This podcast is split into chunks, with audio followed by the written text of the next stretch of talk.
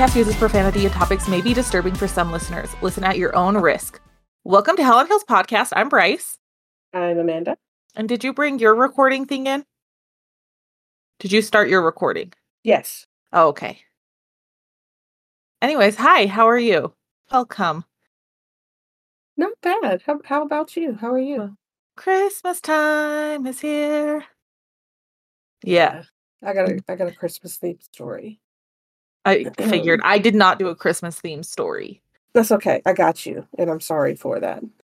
But it's I just wanted to say it's Christmas time, guys. For you guys at least. It's Christmas time for us. We made it through Halloween. It is Christmas time. Screw Yeah. Thanksgiving. Who wants who cares about a turkey anyways? I mean, I kind of love some dressing and cranberry sauce. Ooh, I'm just mashed saying potatoes, gravy. I can do mashed potatoes and gravy any day of the year. I don't know. I'm I love Thanksgiving. Look, I'm I don't care. Look, Thanksgiving's fine, but I can decorate for Christmas, and that's the key. You can decorate for Thanksgiving. I don't have Thanksgiving gnomes. They don't have like fall gnomes. They do. I don't have Thanksgiving gnomes. That sounds like a you problem. That means that I just go straight to Christmas until I get Thanksgiving gnomes. Okay. Yeah. Yeah. So currently, this means Christmas time. So for our listeners, as a reminder, we're super far ahead. It is November the 2nd as of right this moment. yeah. So if we're not in a festive mood, our bad. it's not. Festive it's yet. Amanda's fault. Okay. Sorry. So, but for you guys, it's Christmas time. Tis the season, holly jolly, and I've got a story just to make everything even more holly jolly for all y'all. Oh, okay. It is the story of how I tattle told on my dad. I love it. Okay. Wait, wait, here, look. Okay, she's even got her popcorn. She's ready. So, Mhm. my dad, he thinks he's so funny and he can go and talk all this mad shit. That's fine. That's fine. I have an ally on my side. I have two allies on my side. Is it your mom and your sister? No, it is my Oh. grandma and, and my sister. Oh, So, oh, he's in trouble. so in the episode that released, I don't know what, er, uh, in our podversary episode, the Halloween one, Mhm. I misspoke because I am much like my grandma and my brain just doesn't work sometimes. And I said a saying wrong. You corrected me and I said, yeah, that, whatever. Fully acknowledged I said it wrong during the recording. I hold say? on. I said a hop, skip, and a step, and then I I even hesitated Oh. on step because I was like, that's Mhm. not right. You said jump, and I was like, yeah, that. So I hesit I remember hesitating because I remember thinking that's not right. I might have cut out the hesitation because it bugged me, but. Either way, I got a text from my dad, and he said, he's like, you're just like your grandmother, and I'm like, "Um, that feels like there's a negative connotation behind that father, and I don't appreciate that because my grandmother is pretty amazing. And so I made a decision that day after having spoken to my father, um, and I was like, you know what, I'm gonna call grandma. Oh, So I called grandma, and grandma was on my side. She's like, How dare he? I was like, Grandma, he said it as if it was a bad thing. And that's like the highest compliment I can get. Can you please ground him for me? is this his? Is this your paternal grandma? Yeah, this is my Bad dad's move, mom. Dad. So yeah. Bad move. So I called grandma. Um, we we totally talked some shit about my dad. Not telling him everything we said, but we did it. Um, and then he called me a little bit later, and I'm like, "Hey, have you talked to grandma yet today?" And he's like, "No, why?" And I kind of start laughing, and he's like, "You didn't tell on me, did you?" And I'm just laughing, and I'm like, "Oh, I sure sure told on you." So, uh, my grandma told him to shove it where the moon don't shine. Ooh, okay. Oh, the moon too. Not even the sun. I love yeah, where the moon don't shine. So. I'm just saying my grandma scolded him. Um, he's also grounded, so he can join the grounded club with me and you. uh-huh. I think that also makes it so he can't ground us anymore. Like you you can't ground someone while you're grounded. Yeah, no, that's not how grounding works. Yeah. So I think me and you are ungrounded, but he's grounded.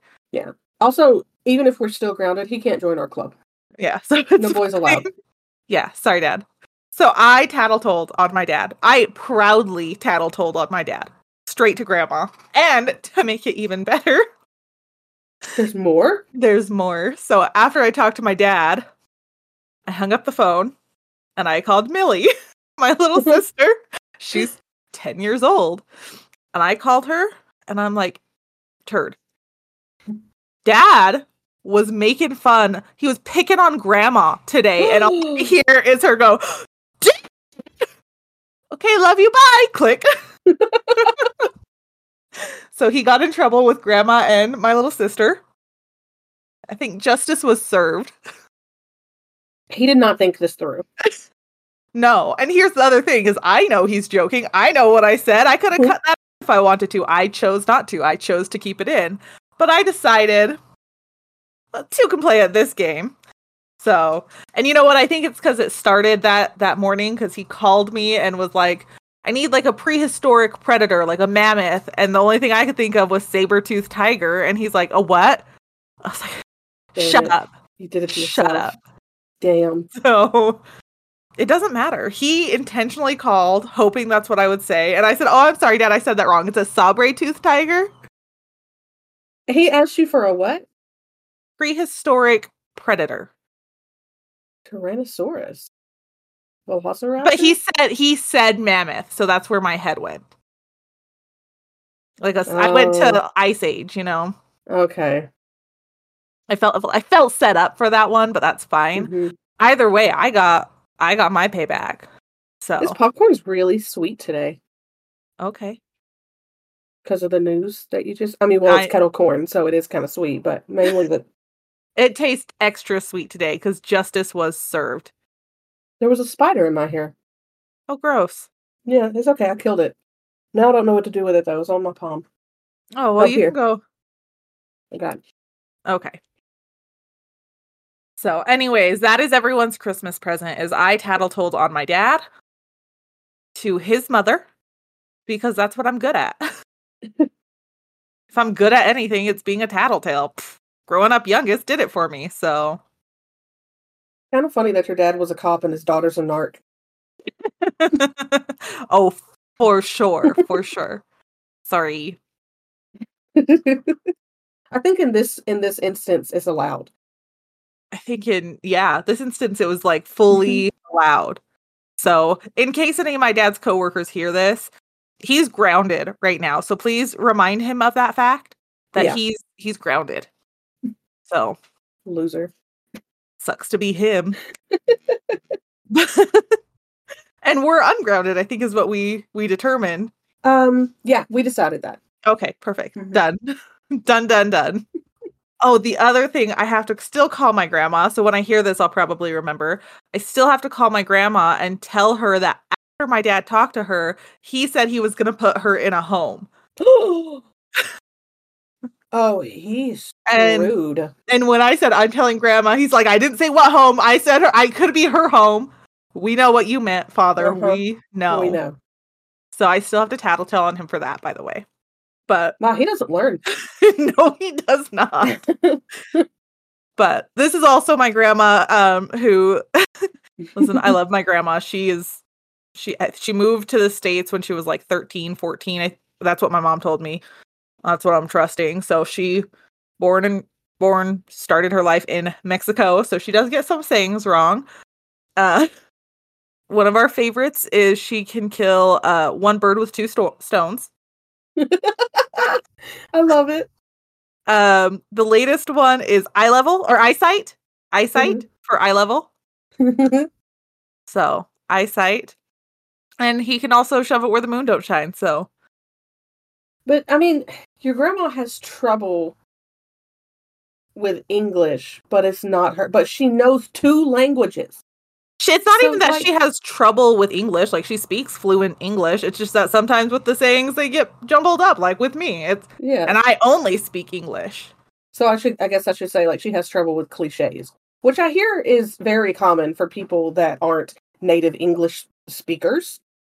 Um, Um, I'm just saying I don't see an issue with it. I I my grandma's the best. So hey, I'm impressed. I don't know. I'm not fluent in two languages. Hell no, hell no. Anyway, so that's the story I was really excited to share with you. because I I did it. I told on my dad because you know what? It was the saber tooth. Ti- I'm sorry, the sabre tooth tiger. That's what got me. That is the best November Christmas gift you've ever given me. it's the only November Christmas gift I have ever given you. True. Well, I'll, I like it either way. Okay, well, I'm glad. How are you though? Um, I'm good. So as of tomorrow, and by the way, we're back in November. Uh, tomorrow is my last day at work, so it felt weird because I started like cleaning my desk out today, and by cleaning my desk out, I mean I took down the pictures of Annie and I took all the snacks out of my desk. So I took the important things, Right. and it just it felt weird because like I'm going back. I'll be back in January, but Yeah. But they're giving your desk away. I'll get it back when I leave when I come back. They're still giving it away. Mm-hmm. Someone with cooties is gonna have your desk. It'll probably be my boss, so I think I'll be safe. Oh, okay, okay, that's fine. Yeah. Thank God. See, that's the the wonders of working from home. I don't have to give my desk. I don't even have to clean it off. It can be a disaster year round, guys.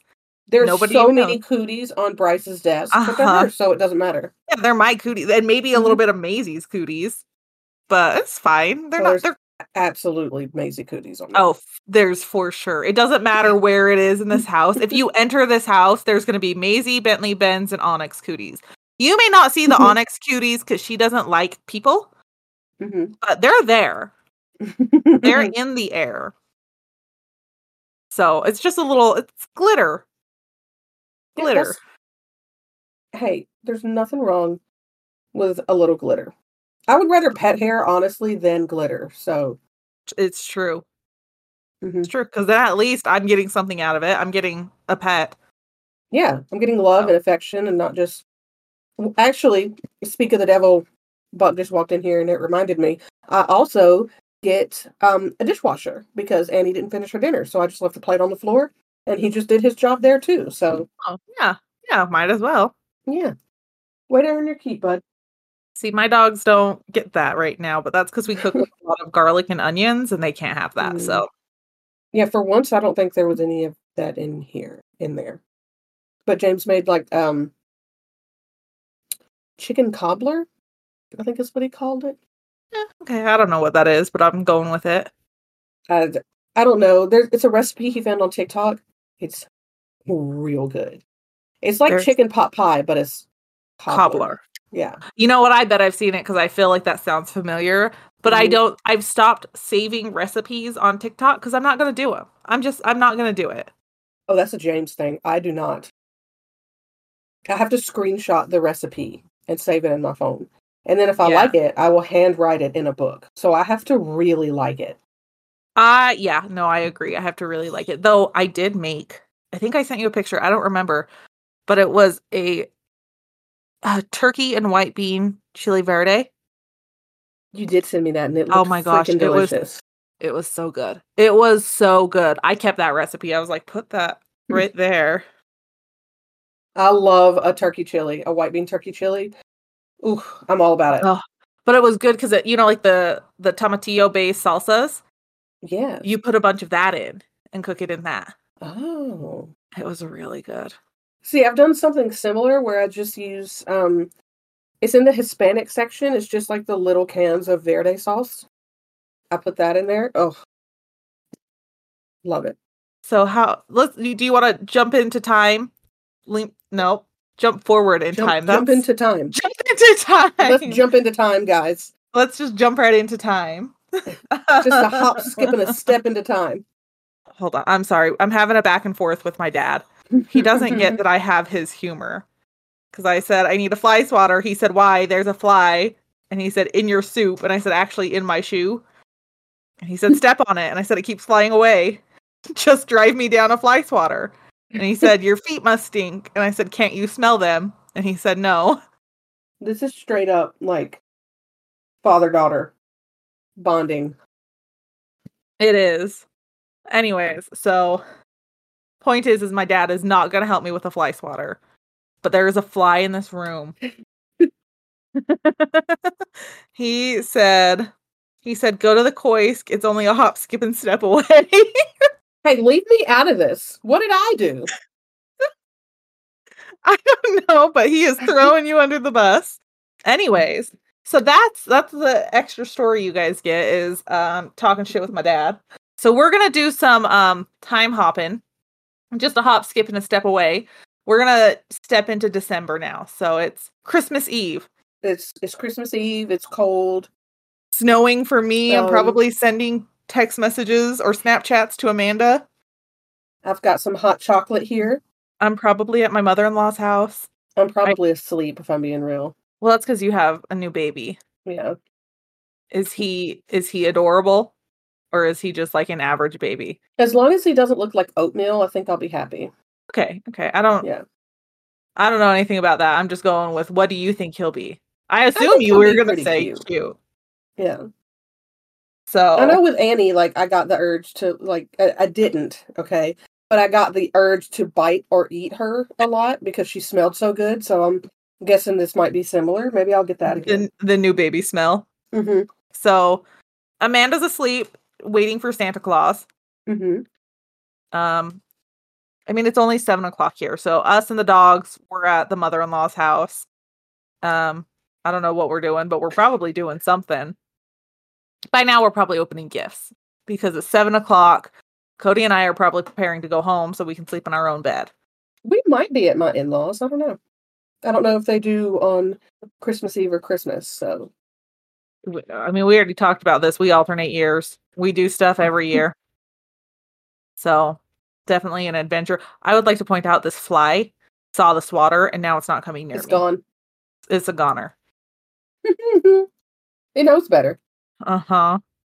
Anyways, so my Christmas Eve probably nice and holly jolly. We'll post think so. Instagram pictures and stuff. Well, I Oh, will. for sure. I'll text Amanda and be like, "Hey, send me a picture to post." And she'll send me a picture and I'll just post that. Like you did with Halloween. Uh-huh. Yeah, guys, that's how Halloween worked. Day of Halloween, I was like, "Hey, send me a picture I can post." And, And then I think I did at like eight o'clock. no, because I think I posted it about seven, so maybe eight o'clock for you, seven for me. okay. Yeah. So I posted it. Everything got posted. We're done. We're fine. And in the meantime, I just posted a picture of Maisie in her piggy costume. Did Which- she absolutely hate it? Oh, with every fiber of her being, she hated it. she froze. She didn't move until I took it off of her. It was on her and she just glared at me the entire time. So if you ever want her to just not move, Piggy costume. Yeah. Yeah. So the issue is um I feel bad because she gives me those angry eyes that's like get this off of me. You're torturing me. But she doesn't like things on her head. I think the Mhm. front of it didn't bother her so much but the the one that went on her head she was not having it. And then she also doesn't like things on her back. Huh. so like if i put her leash on her back she's like walking around like a weir- weirdo trying to get it off. But yes we're back to back on topic. Um, i'm probably going to put her in pajamas with our big dogs this year because we have them. That's gonna be cute. Same pajamas as last year. I'm not gonna lie. I'm not investing in another set. Okay, I'm not. Um, but all of them have matching um gnome pajamas. also, Cody and I Matt have matching gnome pajamas to match the dogs. I love it. so, anyways, so yeah, that's what we're doing. Do you have any Christmas gifts you're looking forward to?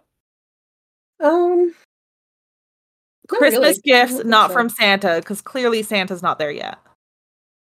I don't think so because ever since kids, like me and James, just don't buy for one another. We're Mhm. just like, this is a lot of work. Let's just get the kids, and then we'll just do whatever. Like we do our anniversary still on the thirtieth, so I guess I'm looking forward to that. He better get me something good for our anniversary. See, we we don't necessarily get gifts for one another. We get a joint gift. So this year I was like, let's get new pots and pans. We've both been complaining about the pots and pans for like an eternity. So let's Mhm. get new pots and pans. So that's what we're going to do. We do do that. Um, we've been talking about getting a Ninja Creami. I think my mom really likes the Ninja Creami, but I can't remember for sure. I we are like 150% Ninja people. I love Ninja. They're great. It's like it's expensive, but it's worth it. Uh, I started with the coffee pots and they last forever. And when I met, well, met, dated, married, in that order. James, he was very much like, oh, brand loyalty is stupid, blah, blah, blah. And then when I moved up here and brought my ninja stuff, he was like, okay, you're right. The ninja's a good brand. So We're not loyal to brands, mostly because I don't have the money to be loyal to a specific brand.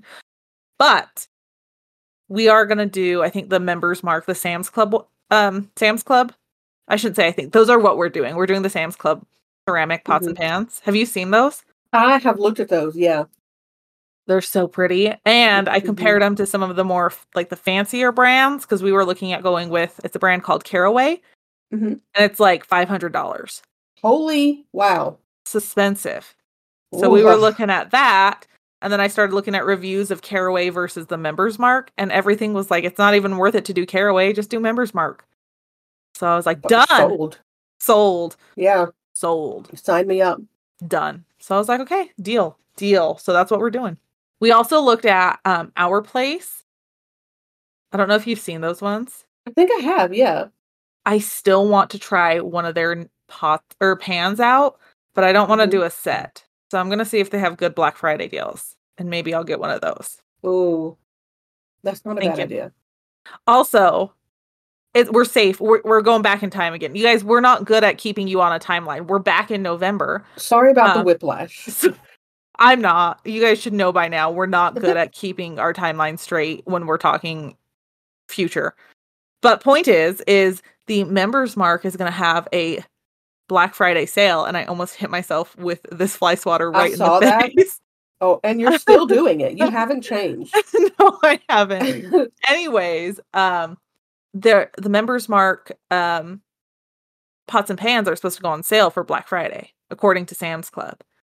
They're already only $160. what the hell is the sale then? Uh, maybe $120, but I will take it. It is saved Yeah. money. Honestly, No. yeah. So I will be buying those. I mean, Santa will be bringing those. you will be getting them one way or Yes. another. Yes, I might get them before. I don't know. Whatever Santa wants to do, because, you know, for adults, Santa tends to come a little early sometimes.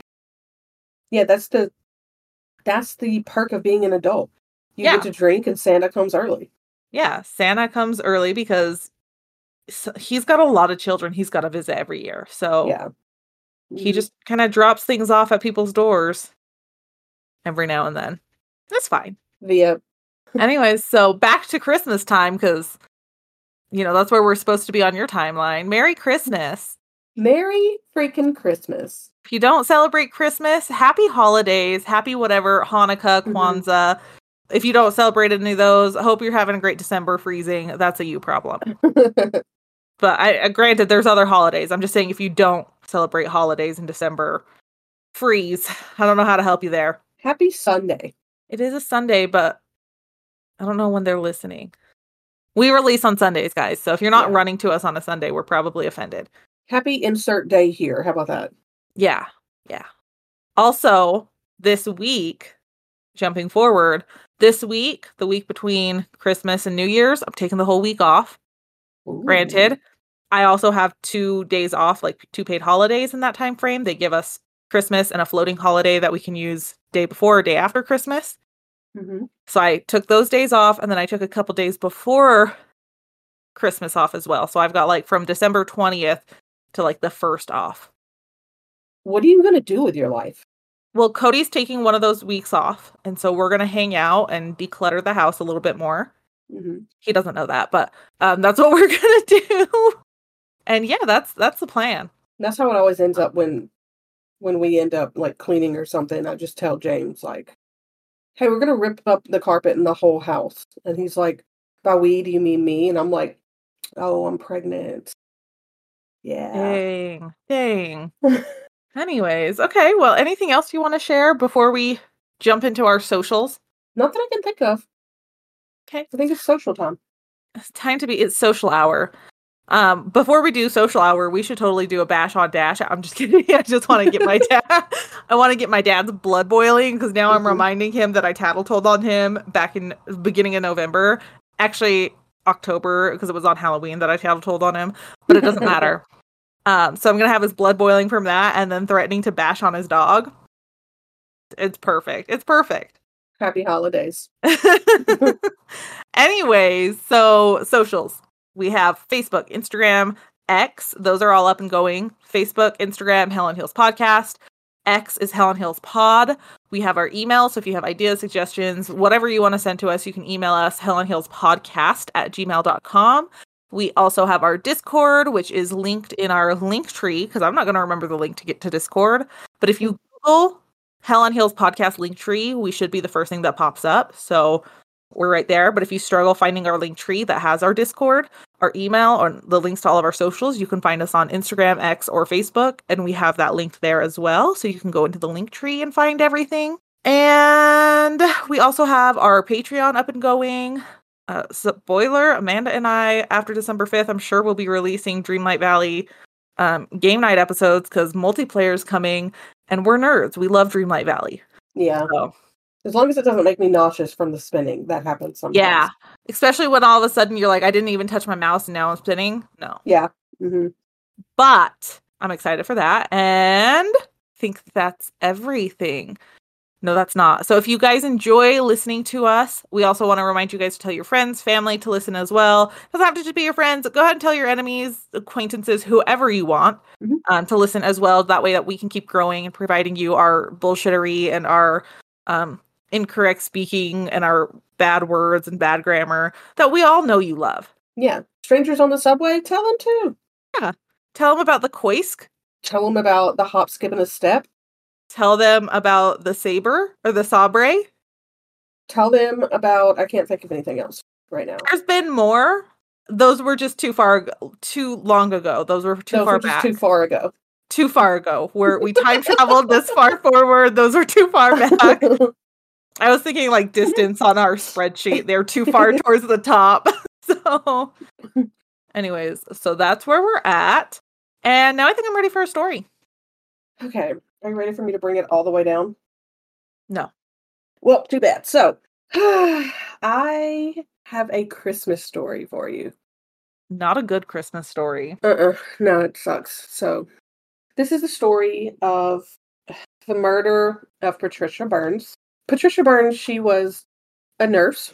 She was spunky, outgoing. She loved to dance. Her daughter said that in her better days, they would just have random dance parties, like in the house, in the kitchen, just bust out into dancing. Might as well, right? Yeah, they in documentaries that I watched about this story, they very, very they their mom was just a very special person. Like lit up a room, life of the party, just good hearted. She sounded like a really special woman.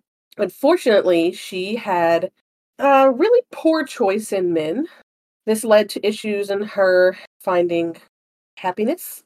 And um, at the time of her death, she actually had restraining orders out on more than one man. In early to mid 90s, Patricia worked at a Dunkin' Donuts, and she specifically worked the drive through. I'm sure she worked other places, but in the drive through, one of her regular customers, Clifford Burns, he he would come through every day. Eventually asked her for her number, and she was, I guess she was like, "Oh, he's cute," or you know, he he buys a lot of coffee. He he can treat me to plenty of coffee and donuts. Mm-hmm. They they started going out, and he seemed like a catch. Clifford grew up in Niskayuna, which is a small town in Schenectady, New York. I just have to say, Schenectady is probably one of the most fun town names I've ever said in my whole last life. Schenectady. Schenectady. Schenectady. It's great. I love it. Um, he grew up, he has one brother, one sister. He owned his own business. He was an avid fisherman, and he, most importantly, he doted on Patricia's kids. This guy's a catch, right? No, I'm gonna say no just based off of the Mm. fact we're talking about it. Well, she reeled him in, and there's a fish pun for you. She reeled it missed it. in. Uh, in 90, in 1997, Clifford and Patricia got married. And Patricia had two daughters when they got married from a previous relationship, Megan and Crystalline. Clifford and Patricia, they went on to have two more daughters together, Autumn and Harley. Now, Megan, Clifford's stepdaughter, she was about five when they got married. And she said that Clifford was a good man and he changed pretty much right after they got married. She said that he started abusing Patricia. It kind of started with like pushing and slapping. Um, and one of their other daughters, their daughter, Harley, uh, Patricia and Clifford's daughters, Harley described watching their dad sitting on top of Patricia and hitting her in the face. Yeah, I I hate that cuz I feel like a lot of times you hear that where it's like they were totally great up until they got married as if Mhm. marriage changes a person's ability to leave. Yeah. And it's like I guess it's just like a mask comes off. Like they Yeah. just take it off and his uh or their, excuse me, Patricia's daughter described him as just having a lot of rage. Harley said that it was they would have good Christmases and they would have like great family vacations and Patricia would kind of put her foot down and their dad would leave and he would weasel his way back in and come back for like two weeks he would be a great dad he'd give them gifts he'd just be like father of the year and then it's just the same old cycle over and over again It's very manipulative. hmm Like, "Oh, I've changed. Here's all the good." And then yes back to the It's- bad. it's manipulative and it's just I, I can't imagine the constant back and forth between abuse and gifts and sweetness and it's just That's that's some real whiplash right there though. hmm Yeah. Now Clifford, he claims to have had a traumatic childhood. Not His an father- excuse. Not an excuse. Not an excuse. No, a lot of people go through this and they don't make these decisions. His father, James Burns, he was abusive towards Clifford's mother, Edith. And at one point, he even shot her in the arm. James ended up committing suicide in 1984 after kidnapping Edith and shooting a police officer. yeah, that's traumatic. I'm not gonna Mm-hmm. I'm not gonna lie, that's pretty traumatic. Now Edith survived this, um, and she did she did go on to live the rest of her life with her children. Um, but like you said, it's not really an excuse. No, not not an excuse to inflict that Continue the- suffering on yeah, someone to continue else. the cycle. Yeah. Patricia and Clifford, now they were married for 15 years, and Patricia was abused throughout these 15 years. Now, the girls, they were never physically abused. They did say their dad never laid a finger on them, but they still had to see their mom go through this. And they were completely helpless. I was gonna say, I'm sure that's horrifying to a like a young kid who Mhm. has no idea how to help, no way to know, you know, like how to get someone an adult out of that situation, especially since they're dependent on that adult. Right. And they're they're girls too. So it's just it's like they're being unintentionally taught that this is this is what ha- this is a relationship. This Right. is how a man treats a woman. Right. The marriage came to an end in 2012, and it happened after a horrible tragedy. Crystalline went to sleep one night and never woke up. She died in her sleep. They still have no idea what happened. They did two autopsies, and it's still listed as a natural death with no obvious causes. But according to Megan, this kind of seemed to change her mother. She started standing up for herself. She left Clifford she got a five year restraining order, divorced him, she got child support, and she started working at a hospice center as a nurse. And, And she- Crystalline, she was one of the ones that they shared, right? No, she was Patricia's daughter, Clifford's Okay. stepdaughter. Okay, sorry, I got, got it mixed up. Too Mhm. many names. No, you're good. Um, and she she moved into an apartment. Patricia moved into an apartment above a hardware store in Lake Luzerne, New York, and this was about an hour away from Clifford back in Schenectady. Megan and Autumn moved with her, but Harley she chose to stay with her dad. And she said that in the beginning it was great. He gave her shopping money. They had a good relationship. And after a few months without her mother there, he started verbally abusing her and he she said that he would just call her horrible names and after a while she decided to go back and move in with her mother now during this time that harley was staying with her dad patricia had started seeing a new boyfriend ted bacchus they dated for a little while when ted assaulted her and fired a gun into the ceiling and he was arrested after a standoff with police. She needs a dating expert. Mm-hmm. Uh, Yeah. Not not not to be mean to Patricia, but maybe She- we we need to take a break from dating. From from like from the way her daughters described her, she did not know her worth, and that's really really sad. Mm-hmm. Now Ted Bacchus he pled guilty to he pled guilty to one misdemeanor of discharging a firearm. He was given probation and court ordered not to see Patricia for 3 years.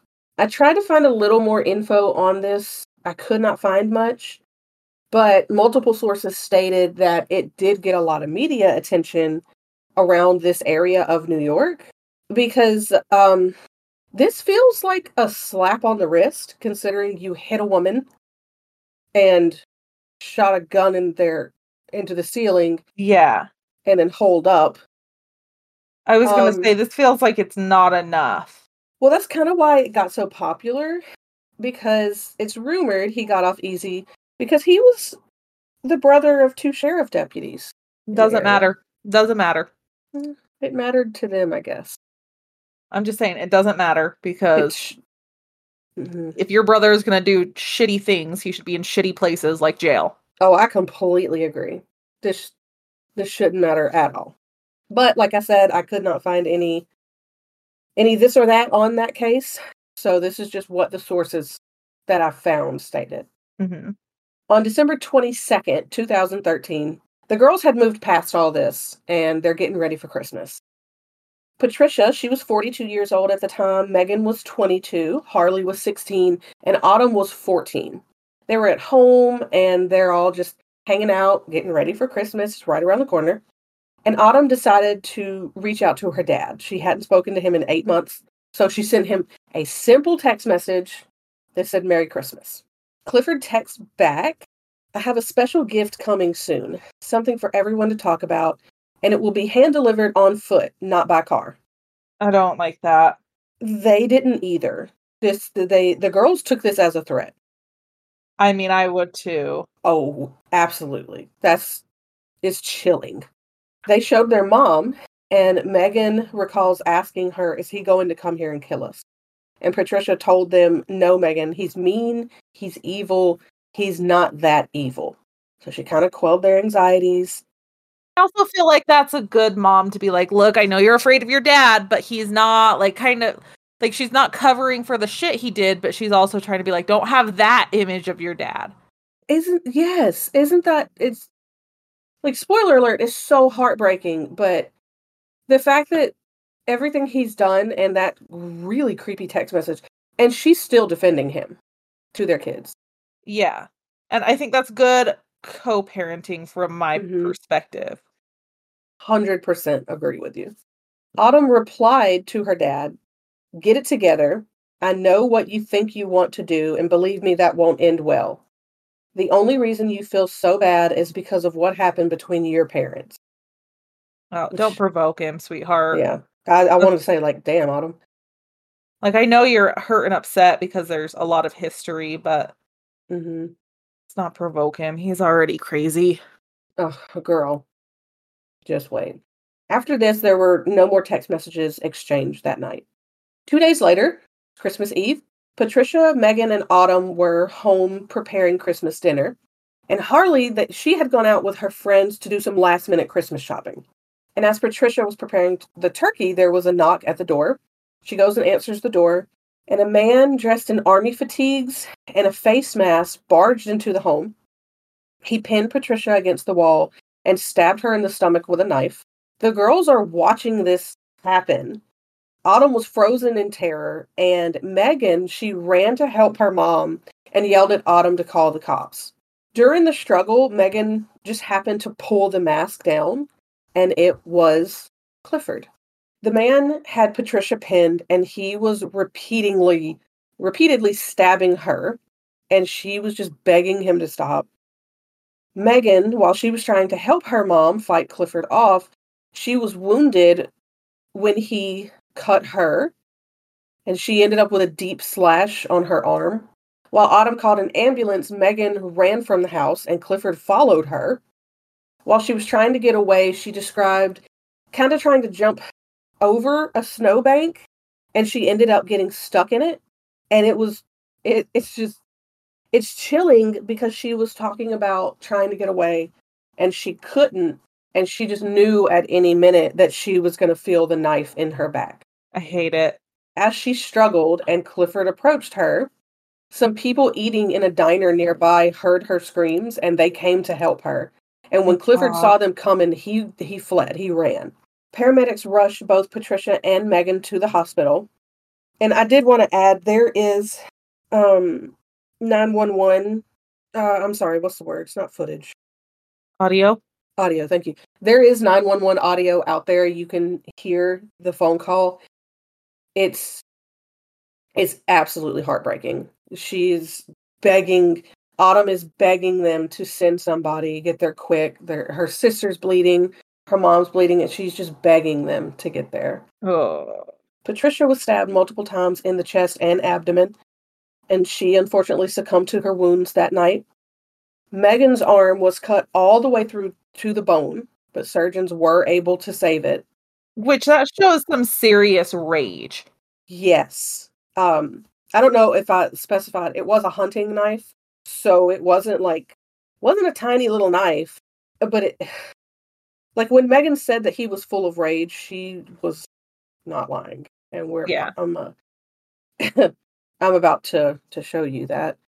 Um, meanwhile, as this happened, Clifford was leading police in a high speed chase that ended when he parked at a sheriff's department. He surrendered and obviously, he was immediately arrested. And he told police, I just wanted to see my babies at Christmas. I'm sure you would have been allowed to see them. Mm-hmm. Especially since one of them reached out. Mm-hmm.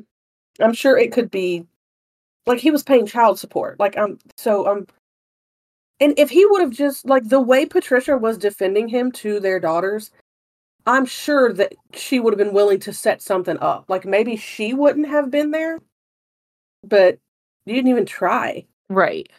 I'm going to show you a video that I think I'm I'm going to show you a video and I want you to share your thoughts on okay. this video. This is to. oh, too damn bad. This is 2 minutes of a 5-hour interview. Okay? Oof.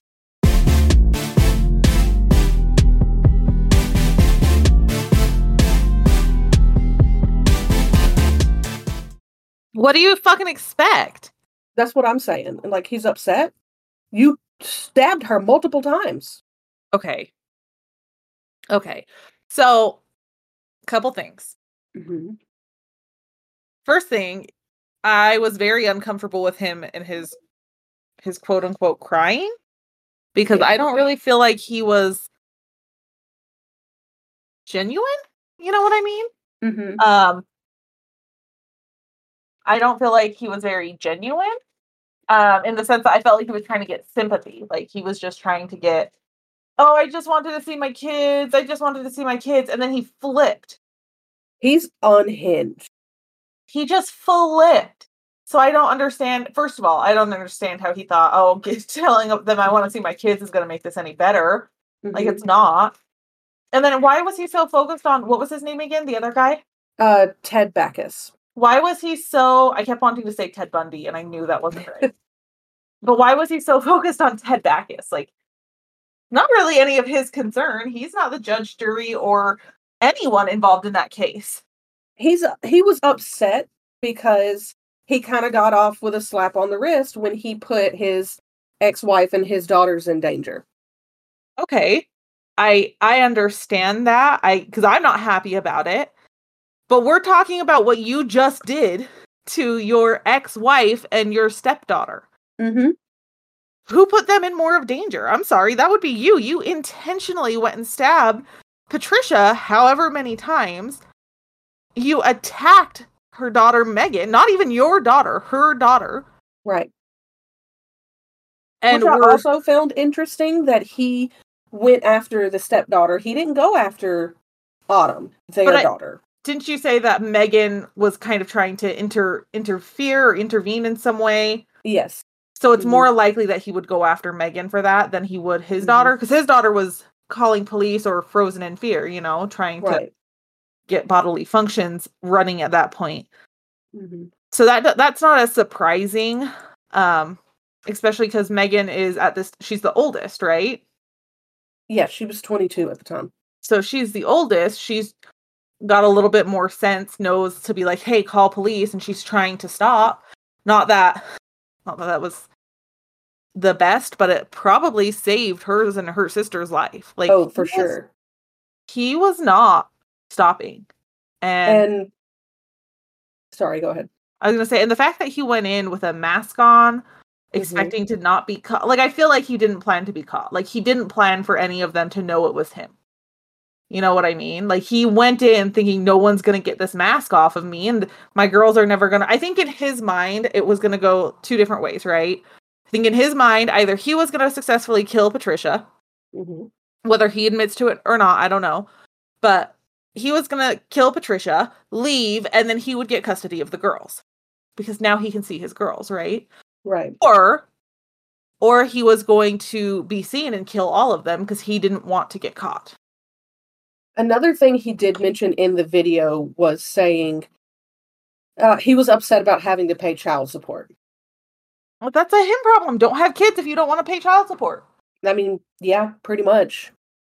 Like one way or whether you are you have custody of the child or not, you are paying like I shouldn't say that. If you are separated hmm and you're paying child support, it's going to be the same as if you were together because you're still paying for that child, right? Exactly. Yeah. So what one way or another, you're paying for child support whether you're with the Mhm. person or not. And you're not paying your ex. You were you're paying your child. Like you're you're taking care of your child. If you care about them so so much, why is paying child support? Why does that make you angry? Right.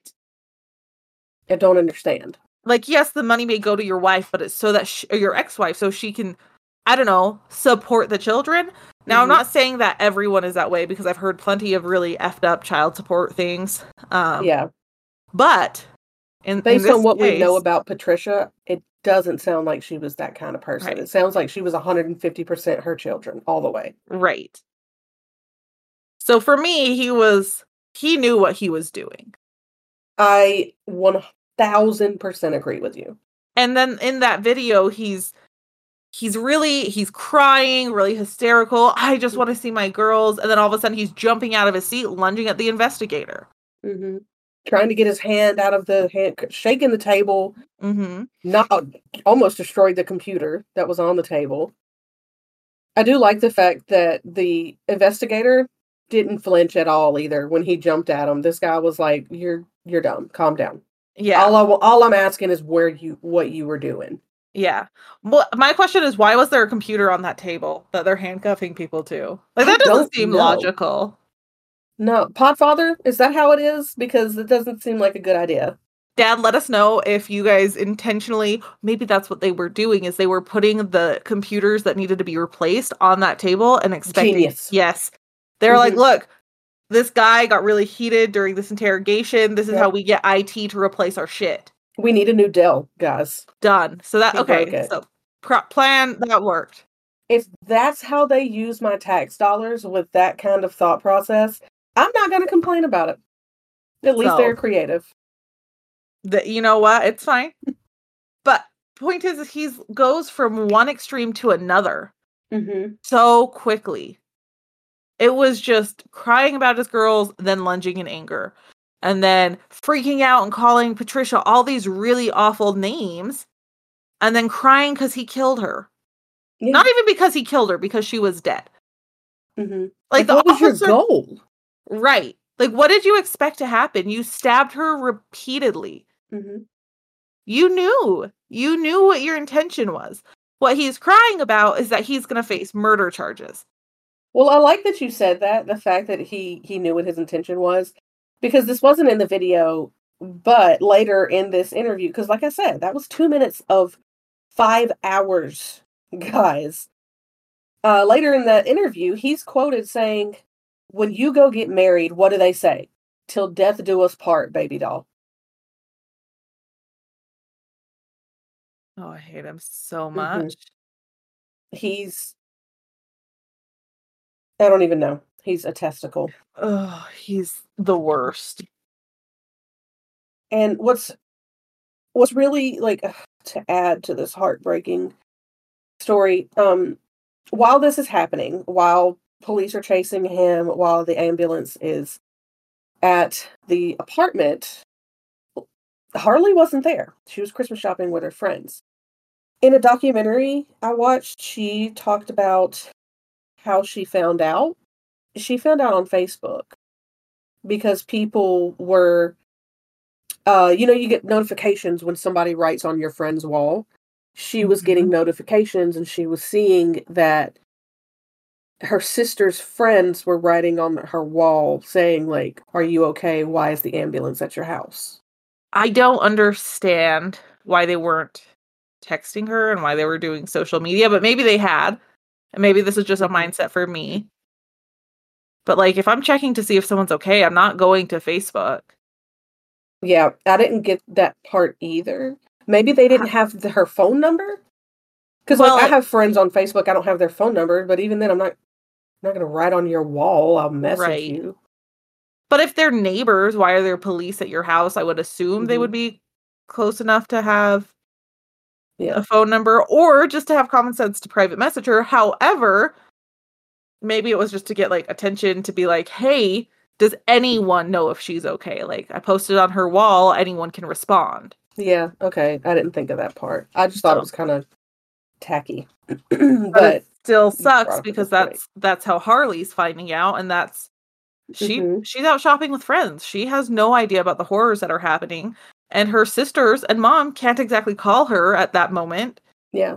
And I'm sure investigators were like, okay, she's out shopping with friends. She's probably safe. We do need to find her. But our priority is finding this dipshit. Yeah. So I can't, I cannot imagine. That's just another, fo- that's just more trauma. There, that, there's another thing for me is if they know that, and I don't know, because obviously the older sister Megan and the mom were sent to the hospital but if police were notified of Harley's existence, wouldn't they want to get her in custody to make sure she's safe? Because they don't know if her father's looking for the girls. From what she said, once she found out, like once she saw all this happening, um, if I remember correctly, she couldn't really get a hold of anybody. So she said she had her friends take her home. So she went back when she saw all this go down. Yeah, but I mean, I'm just saying that takes time. So I would think as soon as police and maybe they hadn't been notified of her existence at that point. Right. But if they had been, I would think that they would be looking for her to ensure her safety because they don't know if her dad's now looking for her because she wasn't in the home. Mm-hmm. Yeah. Or that, okay. Or if she was already even harmed, they don't. They wouldn't have known that. Mm-hmm. So, I guess I've had a lot of split emotions about this, with her finding out about it on a Facebook post. Yeah, I'm sorry. Clifford Burns was 46 at the time of his arrest. And he does, by the way, he goes by Cliff.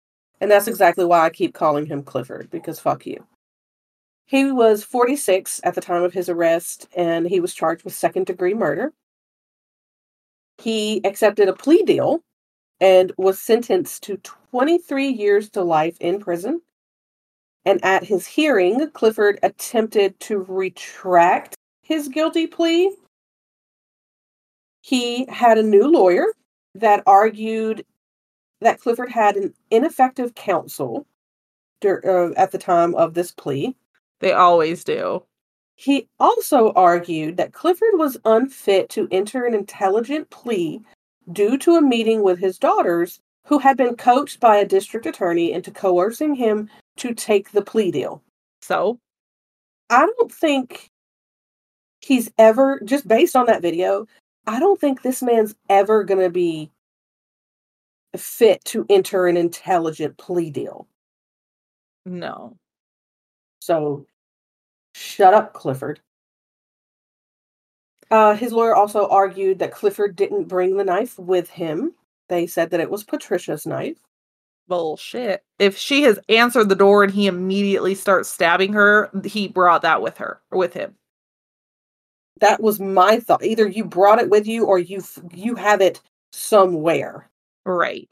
And like she y'all are divorced. Do you what are the chances that she just you know left and not left something at your place? And even at that, he's saying that he got it. It was hers. It, he got it while he, he was there. He didn't bring it Mhm. with him. He's Yeah. full of shit. Uh, hundred percent agree. I am ask uh wondering about this this letter here. I'm glad. I'm I'm almost to that. Okay. Uh, finally, Clifford's lawyer argued that he was in an emotional state due to child support and the incident that happened with Patricia's ex-boyfriend, Ted Bacchus. Okay, that was long enough ago that he shouldn't be in an emotional state. He was upset. He was really sad. I don't give a shit. It should- I don't either. Because you know what? People get sad, bro, and they don't. Do don't do this. this. Yeah. But the, the child support, he, how does that make him emotional? Maybe it makes him stressed, okay. But again, maybe if you don't want to pay child support, don't have children, hmm right? That's as simple as it gets. Yeah. And if you don't want to get a divorce, don't, Don't beat your beat wife. Real simple, r- really simple fixes to these problems. Right. Simple solutions, bro. So I guess there's that where I'm sorry, but there's thousands, hundreds of thousands of people paying child support today mm-hmm. that are not that stressed and that are more stressed than you, sir, because they have more children or they're paying more or whatever it may be. And they're not doing this. No, just you, buddy. And in addition to that, what was his other excuse that he was upset about Ted Backus? Yeah. Okay, that was. I, I'm sorry. I think everyone was probably upset about Ted Backus, Mhm. and he had no right to be that upset. Maybe about the girl's safety. Okay, yes, Mhm. they were fine. There was a five-year restraining order. Um, five years against Clifford. I believe it was three against Ted. Okay, there was a restraining order, so they were doing Yeah. something to protect themselves, whether it was big or small. But he was not a factor by this time, right? He wasn't. No one was thinking about Ted Backus on Christmas Eve. No. They were planning a dance party, okay, Mhm. and you ruined that. And making Christmas dinner. Yeah, Well, the the DA, her story was way different. She said Clifford got to the apartment with the knife. He was wearing camouflage. He was wearing a mask. And they also found this little note that you touched on earlier back in the back on the table in his house in Niskayuna, New York. And this it's basically just scribbled out real quick at the top, it says December 24th, 2013. I, Clifford R. Burns, leave all possessions, spelled wrong because he's dumb, and vehicles to my three children, Harley, Autumn, and Samantha. Burns, to divided equally for college and whatever. And then he signed it. And then somebody else signed it at the bottom. Looks like Paul Danger or something. I don't know. Paul Darger is what it looks like to me. But they entered this into evidence as well. Hmm As they should. Clifford's attorney, he argued that this was because Clifford knew he was breaking a protection order, so he was probably going to go to jail. But the DA also entered the text message that he had sent to his daughter on the 22nd, just two days earlier. And basically, they're doing this because they're trying to argue intent. Oh, he had every intent. And. I say that because the, just the fact that he was wearing a mask, Mm-hmm. he intended to hide his identity. Like he intended to hide that. Mm-hmm. He didn't park at the property. He walked just like the text message said. He was going to deliver this on foot. At his hearing, at this hearing, all three daughters gave victim impact statements. Good God. Um, Harley, she said, and these these are all quotes from these girls. Harley said, "What's a 15-year-old girl supposed to do without her mother? You didn't think about your old chil- your own children." Autumn said, "I lost my best friend." And Megan said, "What Cliff really took from me that Christmas Eve was my heart." Along with sentencing Clifford to 23 years to life in prison, the judge also barred him from reaching out to the girls. And Clifford argued with him about this. No. He argued he had the right to see his children. Nope. You lost that right, sir. That's exactly what the judge said. The judge told him Burns had lost all custodial rights, having committed, quote, outrageous abuse of his children by murdering their mother. Yeah. He did the the judge, he did say that Autumn and Harley they're both allowed to waive the no contact order once they turn 18. And as far as I could find, neither of them had any plans to do that. Good. Now the girls, according to the documentary, they were doing well uh, more recently. Despite what happened, they continued their schooling. They went to college. And Megan told the media that Patricia would be proud that we didn't let the situation break us, but we let it make us. And that's the that's the mm. story of Patricia Burns. Do we know where the girls went after all of this happened, like custody wise? Like I know Megan was on her own, but the two youngest. I tried to find that. I s- assume they stayed with Megan. They may have stayed with family. There wasn't really much on like what happened. They were still really young. Like Autumn was 14. Yeah. And you can see in the first picture, like these girls were young. Yeah. Cause you can tell in that first picture, um, you guys it probably won't be the first picture that we post. Sorry, but you can definitely tell you can see who Megan is. She has her arm wrapped up. Mhm. Yeah. And you can see the youngest. You can see all three of them, but just it's so hard. Mhm. I hate that man so much. And the way like he him at all. spoke about Patricia, Yeah. uh-uh. He he doesn't deserve any leniency. He doesn't deserve to see any of the girls. Him and his red lobster looking face. He's so red. I so glad he has a terrible complexion. we can get one takeaway out of this. He sucks. He's gross. He's gross. He looks like a lobster in every He's- picture. He's still in prison and he'll be in prison for a hot minute. Good. Good. Mhm. Stay there. Bye. I hated that. Uh I'm sorry. Merry Christmas. well, do you want me to make it better with a story? That would be great. Okay. Well, I have one hell of a story for you.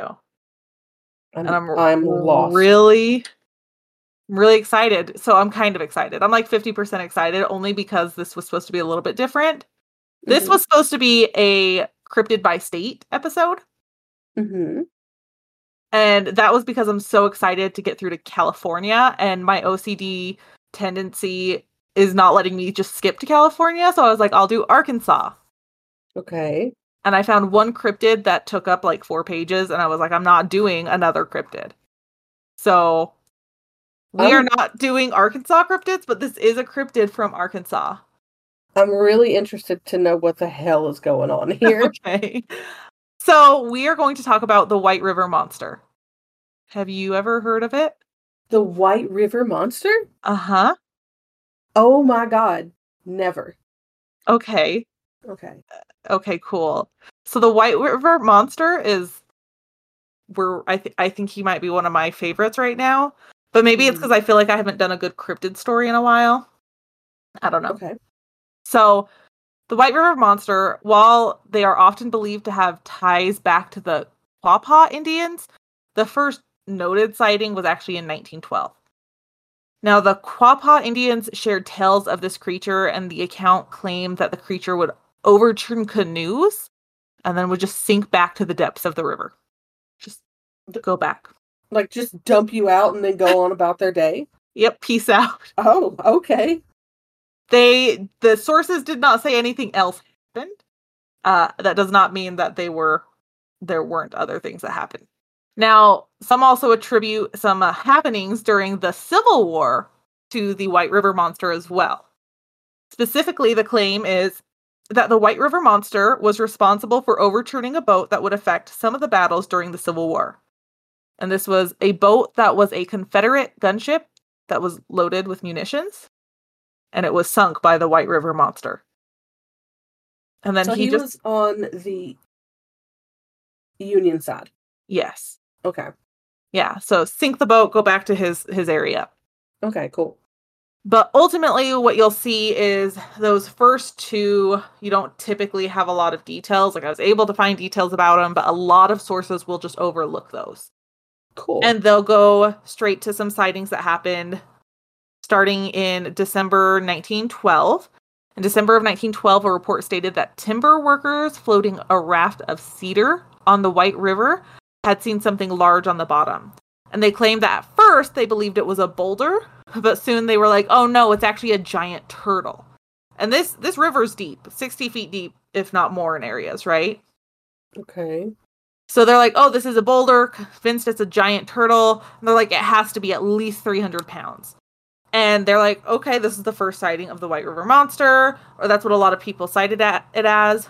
But again, this is one of those where a lot of sources don't actually attribute this sighting as being a sighting of the White River Monster. So take it with a grain of salt there.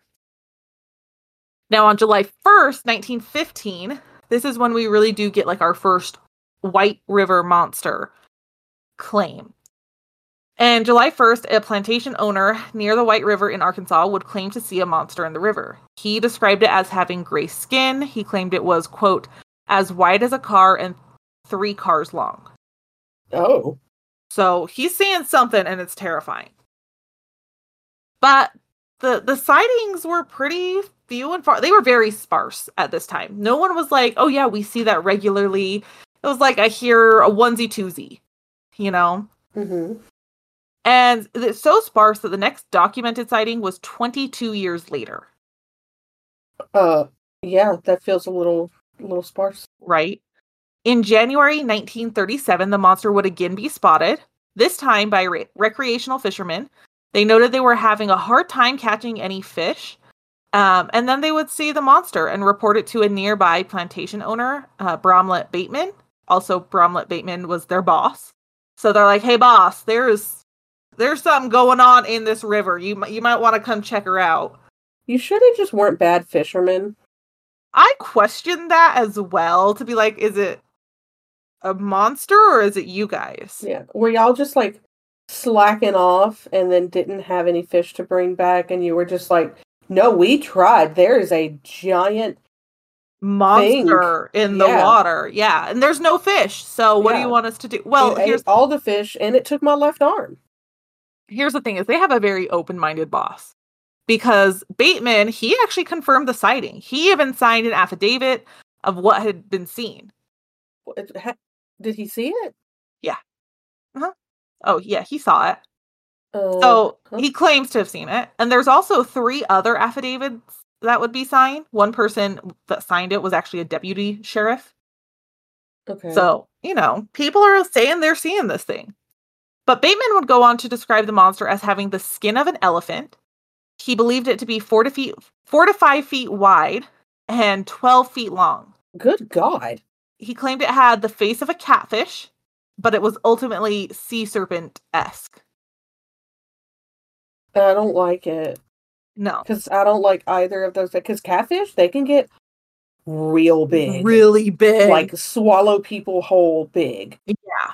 And so you're saying like put the head of a catfish on a serpent? Ugh, that's gross. Awful. Ask me if I'm gonna swim in a river around here. No, Were you going to before? maybe Not anymore. not White River. That's for sure. Okay. well, what they describe seeing is this creature lolling, is what they called it, on the surface of the water. And he would state he actually saw this creature surface in the late afternoons. It would then float or swim around for t- five to 15 minutes. The entire time, it would keep its head under the water. And they would just see that on the reg, like on the regular. No big deal. What are you doing? Why you? What do you want, sir? Um, I don't think they had a way to communicate with it. It was only 1937. They could have like thrown it a, I don't know, a frog or something. See if it ate Well, it. Well, here's Maybe the thing. bread. Give the fish some bread. Well, here's the thing. Is Bateman was not messing around with this thing. He wholeheartedly believed this creature was a threat to his crops. His crops. His crops. His crops on dry land. Yeah, because he believed this thing had legs and could come out of the water. So okay, okay, hold up, Mr. I know I haven't mentioned the legs yet, but yes, they do believe that he has legs and can come up out of the water. So they have seen this this this catfish serpent snake thing every day for ten to fifteen minutes in the I don't know if it's- evening. Every day, but they're seeing it regularly. Okay, regularly in the evening, ten to fifteen minutes. It kind of like zhuzhes around the top of the water for a little while and then goes about its day. And they just assume that it has legs and is going to come eat his corn. Yeah, I guess so. Look, all I know is he is not, those are his crops. He is not taking any chances. And I'm not a farmer. I'm not a plantation owner. I don't know. So maybe it was, look, you're contaminating my water. Or it was like, if there is a possibility that you can come on land, I don't need my crops destroyed because that's my livelihood. Please tell me he wages war with this thing. That's what I want you to tell me right now. Kind of. Not really. Perfect. Um, it's 1937 too, so keep that in mind. Okay, So different he got a pitchfork. No, but he does come up with a rather explosive plan. Ex- get shut the front door. Tell me all about it. He planned to blow up the eddy where the monster was spotted. That feels like it would do more damage than help. Bateman, however, he so he makes this plan, but he is a law-abiding citizen. Damn it, he's not just going to go buy TNT and blow up the eddy. He's going to ask authorities for permission first, and he's denied. They're like, "No, Shocking. you you may not put TNT right there and blow shit up." Was he mm. put on a list by chance along with this to be like, hey, if you ever go out to this house, just be warned, he's a little, kooky, yeah, a No. kooky. but he does get some media sensation. Of course he does. He absolutely. absolutely does. And this would bring visitors from all over. A lot of people coming with cameras, some people just coming with explosives and machine guns. Just they are these people had his back. They In were the ready. Yeah, in the 30s, 37. You just got people coming with cameras and machine guns. Yeah, to your people- point, but you're worried about this thing trampling your crops with its supposed feet. Oh, you hold on. Because so at this time there's over a hundred confirmed sightings of this creature because people are here they're checking it out and during this little mini craze bateman he's like i'm gonna capitalize on this and he sets up a viewing area okay, well that- that's kind of smart. I'm not gonna lie. he charges 25 cents for a chance to see the white river monster and he wasn't stopping there he also sold some sandwiches and beverages for Okay. visitors Uh, I can kind of get behind this. I'm I'm with him on the, on this and this alone. On this and this alone. I appreciate his um ingenuity mhm, his Yes. entrepreneurial spi- entrepreneurial spirit. That's what I was looking for. The that's- that's what it- entrepreneurial spirit. Thank you. so he kind of sets up shop he's like charging people for money or charging people to come view it and i mean like i said there's just so much interest in this creature that locals they begin constructing a rope net and this is meant like they had dimensions so like it's going to be 40 feet long 15 feet wide we're going to do this this and this and we're going to capture like we're going to have just people going up the river to catch this thing, right? Like people Okay. were set. This was however not successful because there was not enough money and not enough materials to continue this project. Also, very shocking that So- they they didn't have enough net to catch something that's what'd you say, four foot wide, twelve feet long. Uh-huh. I thought they had it. Honestly, a couple more potato sacks, they'd have been right there with it. They were almost there.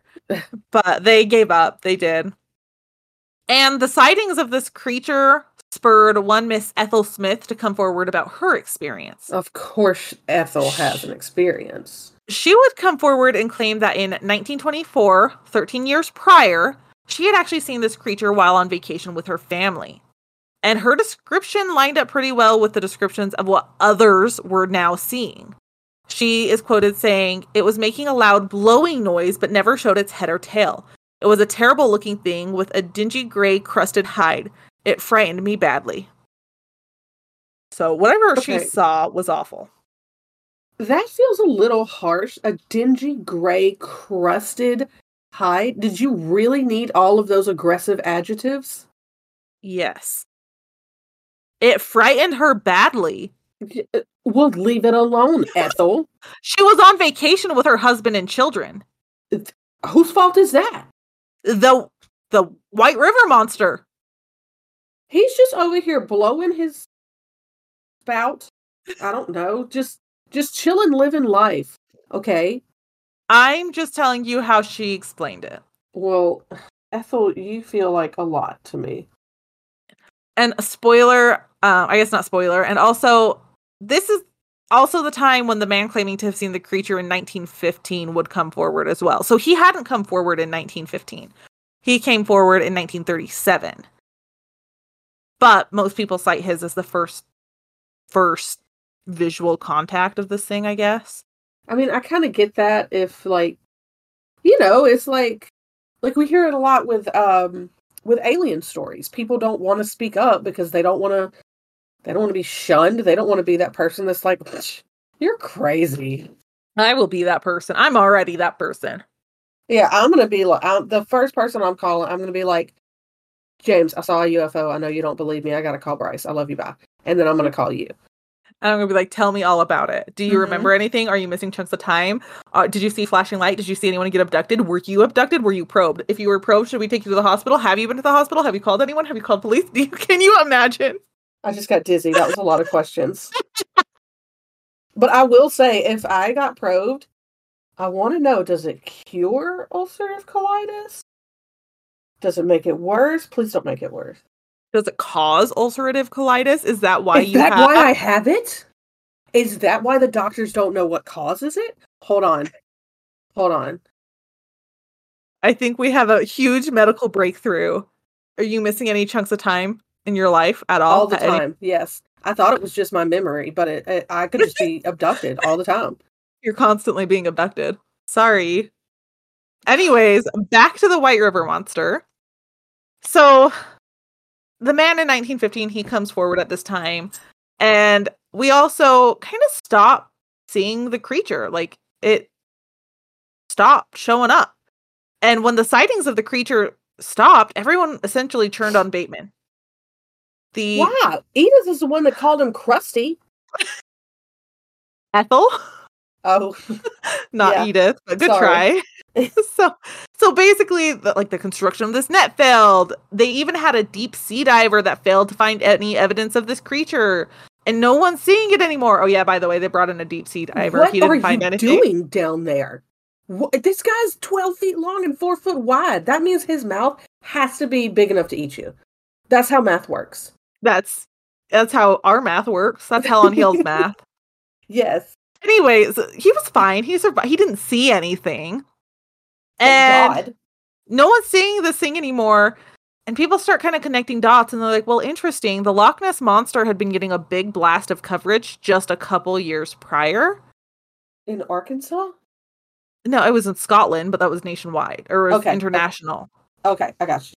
So they were like, huh, interesting that, you know, over in Scotland they're seeing this thing and now we're getting kind of similar reports of this Mhm. thing just a few years later.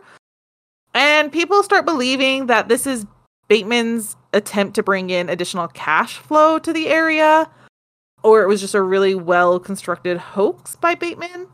I mean, Uh. he did bring in a cash flow. He did, he for himself. Mhm. He he was like, 25 cents. You want to possibly see that uh White River monster just down the way? Go on. That's not even where we saw it, guys. It was on the other side, but it's fine. You want to see the good stuff? It's a dollar. If you want to see the good stuff, you got to buy this bologna sandwich and a coke. And pay And an you still extra have dollar. to pay. Yeah, you still have to pay the entry fee, but Mhm. bologna sandwich, you're gonna see them for for sure. For sure. We Yeah. didn't put magic mushrooms on that at all either. Uh uh no, No, no. that's an extra charge.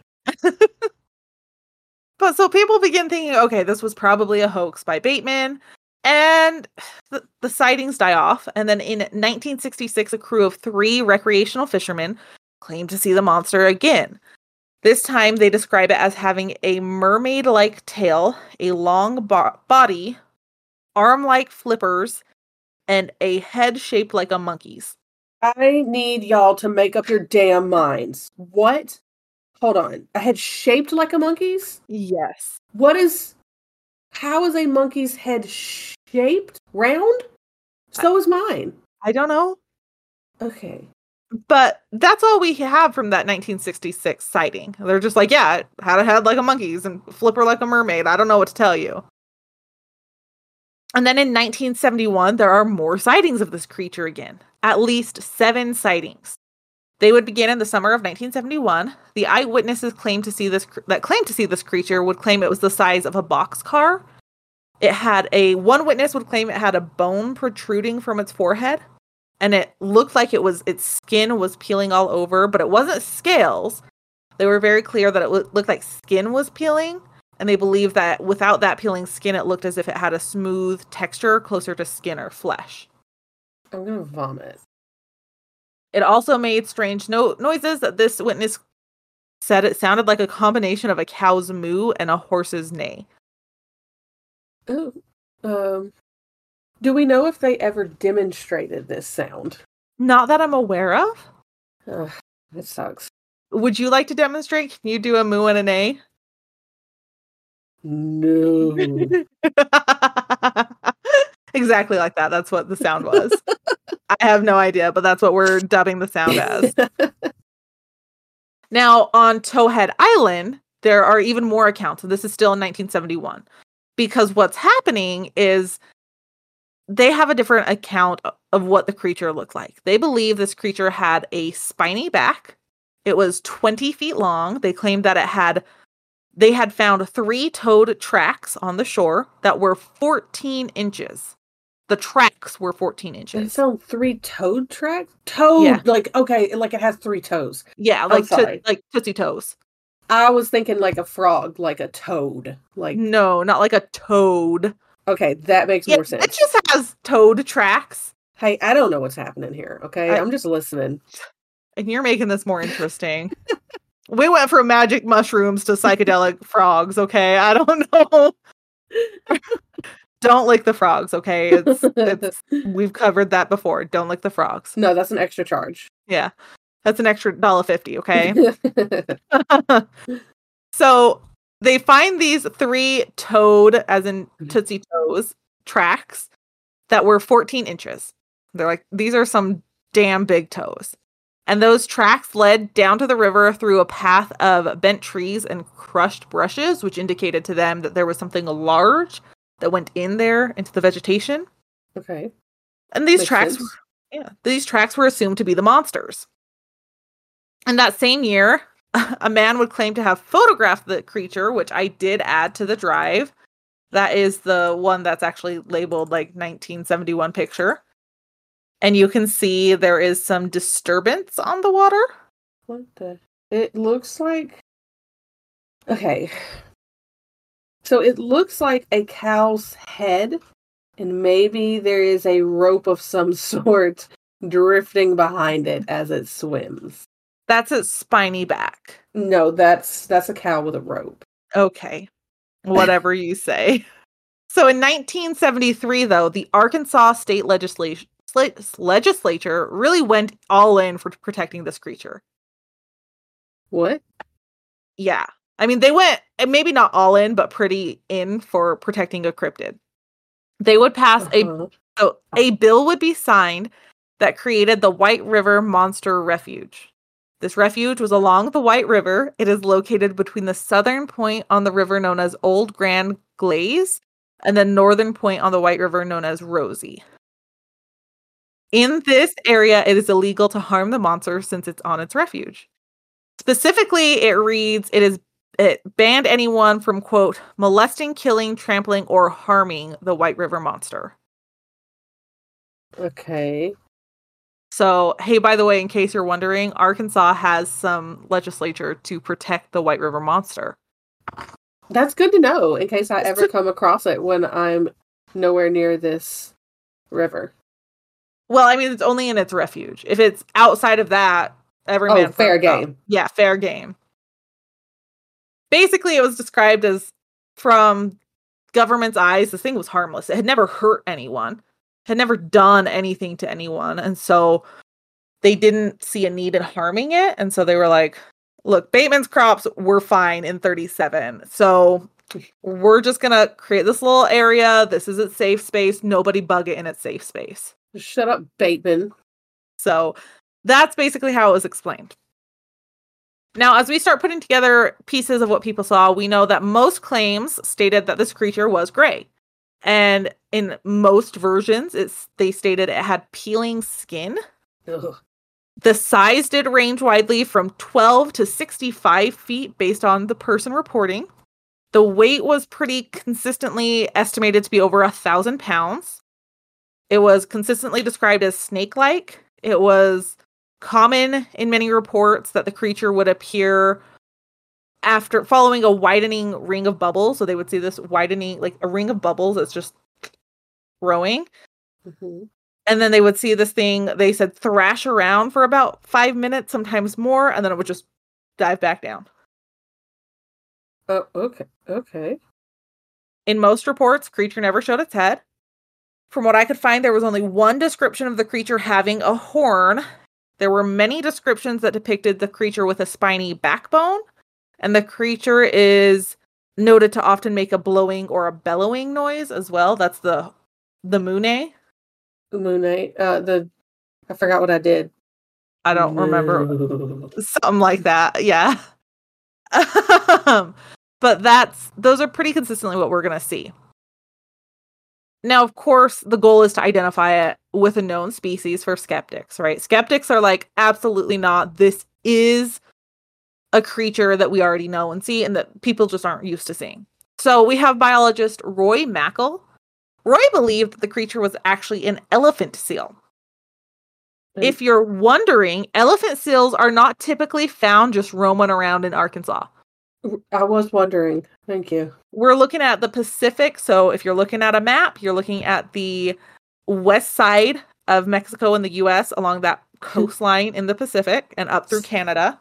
So Or- pretty close to Arkansas. Not even close to Arkansas. Let's not confuse. If you guys are not from America, I don't expect you to know where Arkansas Oh, is, but okay, it's fair. not even close. No. So there's that. And then there's also like South Pole, Antarctica. So super close to Arkansas. opposite of the US. Yeah. hmm So not anywhere near Arkansas, but he believed that this elephant seal somehow found its way into the Gulf of Mexico. Not sure how, found a way in. Once this elephant seal was in the Gulf, it made its way up the Mississippi River. Then it found its way to the White River, which is then where the sighting started. And then it just found this little this little patch of water was like, I like it here. Let me live here by myself for years and years and terrorize this community. Because Uh-huh. homie over here thinks I've got it bad for his corn. Yeah. That's exactly what it was. It's like, you think I want your corn? Oh, not my cup of tea, but we'll stay for a while. And somebody like actually made this argument. He was a biologist and a cryptozoologist, so yes, he did make this argument. He cited that some of his reasoning for believing this was an elephant seal is because elephant seals can grow up to be 22 feet in length. Jesus Lord. I- I did not know that. I And didn't so I that either. actually I actually put a picture of an elephant seal I don't like it. next to a That's a human. grown man. uh-huh. I And it's taller than him by at least three feet and still has plenty of fucking tail that we haven't measured. Am I afraid of elephant seals? I think I am after this research because I was like, they can be 22 feet. Oh no, thank you. Are they aggressive? I, I feel like they can be. I think elephant seals are aggressive. Absolutely not. No, this is Jabba the Hutt right here. Let me double check. Or elephant seals uh aggressive. I'm pretty sure. Some encounters end with roaring and aggressive posturing, but many others turn into violent and bloody battles. So yeah, elephants. What is aggressive posturing? is that just where these elephant ears, elephant ears, these elephant seals just square up at each other Yeah. aggressively? They just like yep. Get back up off my woman. Yeah. Back- I think I think they call it a harem for elephant seals. Um, but yes, they are they are they're they can be aggressive. Um, so if you get too close to the females, they can often attack and bite. So don't just don't mess with an elephant seal. 22 feet of that nonsense? No. Look at No. the size of that flipper. He could bitch slap the hell out of somebody. That's the size of this guy's head. His flipper is the size of this guy's body. This is no, I'm uncomfortable. And I did add a picture of an elephant seal's face, which not to be that person, but I am not comfortable with what elephant seals look like. So, anyways, Is is the one on bottom also an elephant seal? no. Okay, because I was gonna say that one looks rather cute. And then you got this guy up here. The only word that comes to mind is bulbous. No, I have everything labeled. So it's, it says elephant seal, or we'll talk about the other one in a minute. Okay. So, Oh no. I'm sorry. I meant the one where you've got you got big nose up here, and then you got this one underneath that's just kind of like mm, sunlight. Oh, are you talking about the one in comparison to the man? No, the one after that. I don't know what one you're talking about. They're all labeled. All of the pictures are labeled if it's an ele- elephant seal or not. Are you talking about the, let's see, one, two, three, four, five, sixth picture? I put a note on it. It's the fifth picture. Oh, okay. I didn't notice that that one had two. They're both, no, they're both elephant seals. One's a male, one's a female. Oh well, the females are quite cute. The males, ooh, sorry for you. Yeah. One's a male, one's a female. I bet he Anyways, smells really well. I don't care. We'll talk about his trunk in a minute though. So that was one thing that he cited was, hey, these things can get up to 22 feet. It's not native to Arkansas, so when people see it, of course they're gonna think monster. And he also he got some composite sketches from references and all of this stuff, and he just was like, this is an elephant seal. And the cited description of the horn, he was like, this is just the seal's short trunk. Like, duh, it's just their trunk that's what they got confused with and that was his conclusion okay. now one of our favorite skeptics to hate do you know who i'm talking about Favorite skeptics to hate. Yeah. He always blames owls always Oh my god. What's his name? joe nickell Yes, Joe Nickell. Yeah he i read an article he wrote so we're going to talk about joe nickell and his thoughts because he criticized the conclusion that roy mackal came to he's like first of all location location location this is not an elephant seal in arkansas It's an owl. Tell me it's an owl. Yes, it's absolutely an owl that fell in the water. No, it's not an owl. He's for like, once. For him, he's like, how would an elephant seal just end up in the Gulf of Mexico? How how did it take this this wrong of a turn? Like they're not migrating from the north to the south. Like they're not. You've got your south and your north ones. You're you don't have them going up and down. So it's not for him. He's like, it's not this thing. It's not this elephant seal. Okay. He, however, since he's a party pooper, he doesn't think it's a, a monster. But he what thinks. he- Sorry, go ahead. Do you want me to speak, or do you want to want to ask? I mean, we can do both. Okay, go ahead. One, two, three. But he thinks. So, what does Joe Nickell think it is? So Joe Nickell thinks that this is a Florida manatee, or AKA a sea cow. How does that make any more sense? It's literally called a Florida manatee. Mr. Nickell, Well, explain. Hold on, we will. So, first of all, they do inhabit areas much closer to Arkansas, Closer to or in? both. um, so, closer to Arkansas, according to Google, these manatees can get around 10 to 15 feet long. They have smooth gray skin. They can appear to have peeling skin due to the barnacle like crust of algae or injuries due to boat propellers. Which is really sad. I hate that Yeah. because manatees are so sweet. Yeah. So in an article that Joe wrote, he suggested that the horn description, he- it was actually just one of the manatee's front flippers that was seen beside its head while it was rolling over in the water. Party pooper. He also noted that the front flippers, they have three nails on them, and he believed that these would be capable of leaving three large three-toed tracks. Outside the water, do, do Yes. manatees? Did manatees come out the water? Yes, because man, that's my next bullet. He noted that manatees do crawl onto sho- shore to graze on plants. So it's reasonable that the tracks were left by a manatee, according to Joe Nickell. But they said three toed, right? I remember because not a frog, but Yeah, three toed. yeah. But even though they have three, what the hell did he call them? he called them a claw like. It's still round. Uh, I think maybe it's just the because I did see a couple pictures where it showed where. Hold on, Florida manatee flipper. Let me just pull that in. I'm being difficult. I'm sorry. I just don't like this guy. I know he's just a party pooper, so it is still rounded, but you can see in the picture I'm uploading right now that you can kind of see like where he's seeing a toe, and then I also did one of the bone structure. Okay. So I would not call that a claw. Like a- I I wouldn't either. I'm just saying that's what he called it.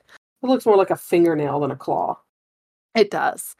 But he also noted that hey, manatees make these blowing noises while in the water that maybe sound like a moo and a horse neigh. That they do, and I think they also blow bubbles underwater. But I'm not defending him. I think we he's full don't, of it. We don't defend Joe. Amanda No. and I do not. We absolutely will never defend Joe. Absolutely not. Joe Nickell, leave the manatees and the freaking owls alone.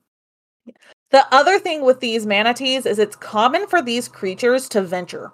They're very migratory, so they're they're found naturally in the Gulf of Mexico. Like they're just there.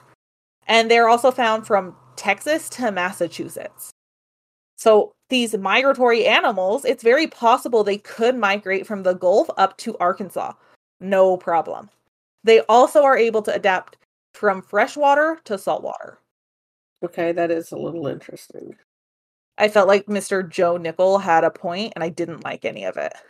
Yeah, I know. Like, I'll, I'm gonna give it to you. That is a good point, but I still don't like it. Yeah. I don't like either of these, honestly. Like, you could have told me it was a catfish, and I would have believed you more. Yeah. Another theory of what this creature is is cited. I mean, it's cited in most sources as being unlikely, but I wanted to share it because it might be one of my favorites. Because it is believed to potentially be a species that is believed to be extinct, which is the Xiphactinus. I'm That- already loving it. Xiphactinus. Yeah, it's got an X. I'm here for it. So when you look at the pictures of the Xiphactinus and the um the depictions of the White River monster, you can definitely see how there's some potential similarities. Oh, yeah. Yeah, I can see that 100%. So I kind of love that one because I'm like, of course it's Xiphactinus. Nobody knows what's in the water, guys. We don't know. No. So now the White River Monster is a local le- legend near Newport, Arkansas. The area has actually dubbed the monster Whitey. So you'll often see them refer to the White River Monster as Whitey. Many articles proclaim the creature to be the cousin of the Loch Ness Monster. On occasion, the area will sell some Whitey based merch. Some reports suggest there are souvenir shops for Whitey in the area. This was something I struggled to confirm. So I'm going to need you to go to Newport and check it out. I'm Googling it right now.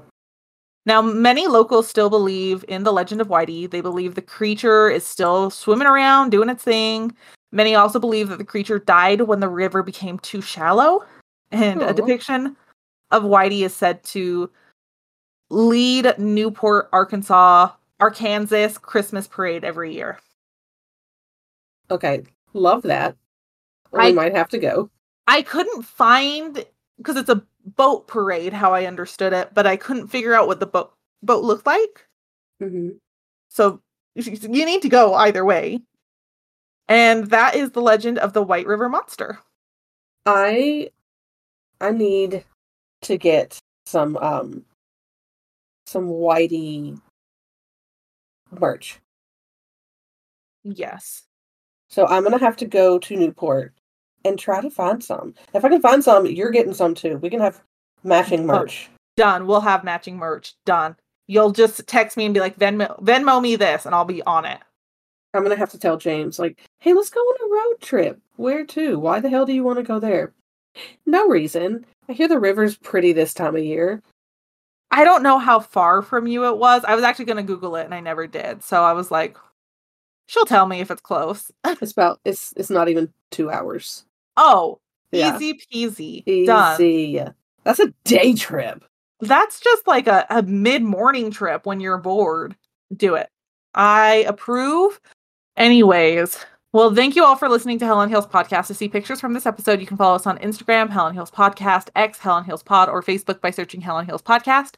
You can find us on Linktree by typing in Hell on Heels Podcast. If you want to support support us, please like, review, rate, share, and subscribe on your preferred listening platforms. If you want to take your support one step further so we can create more content for you, you can donate through our Patreon where we're working to release specials for our patrons. If you have your own true crime or paranormal story suggestions or words of encouragement, please email us at hellonheelspodcast at gmail.com. Thank you all so much for listening. Be sure to tell your friends to listen with you as well. Bye. Bye.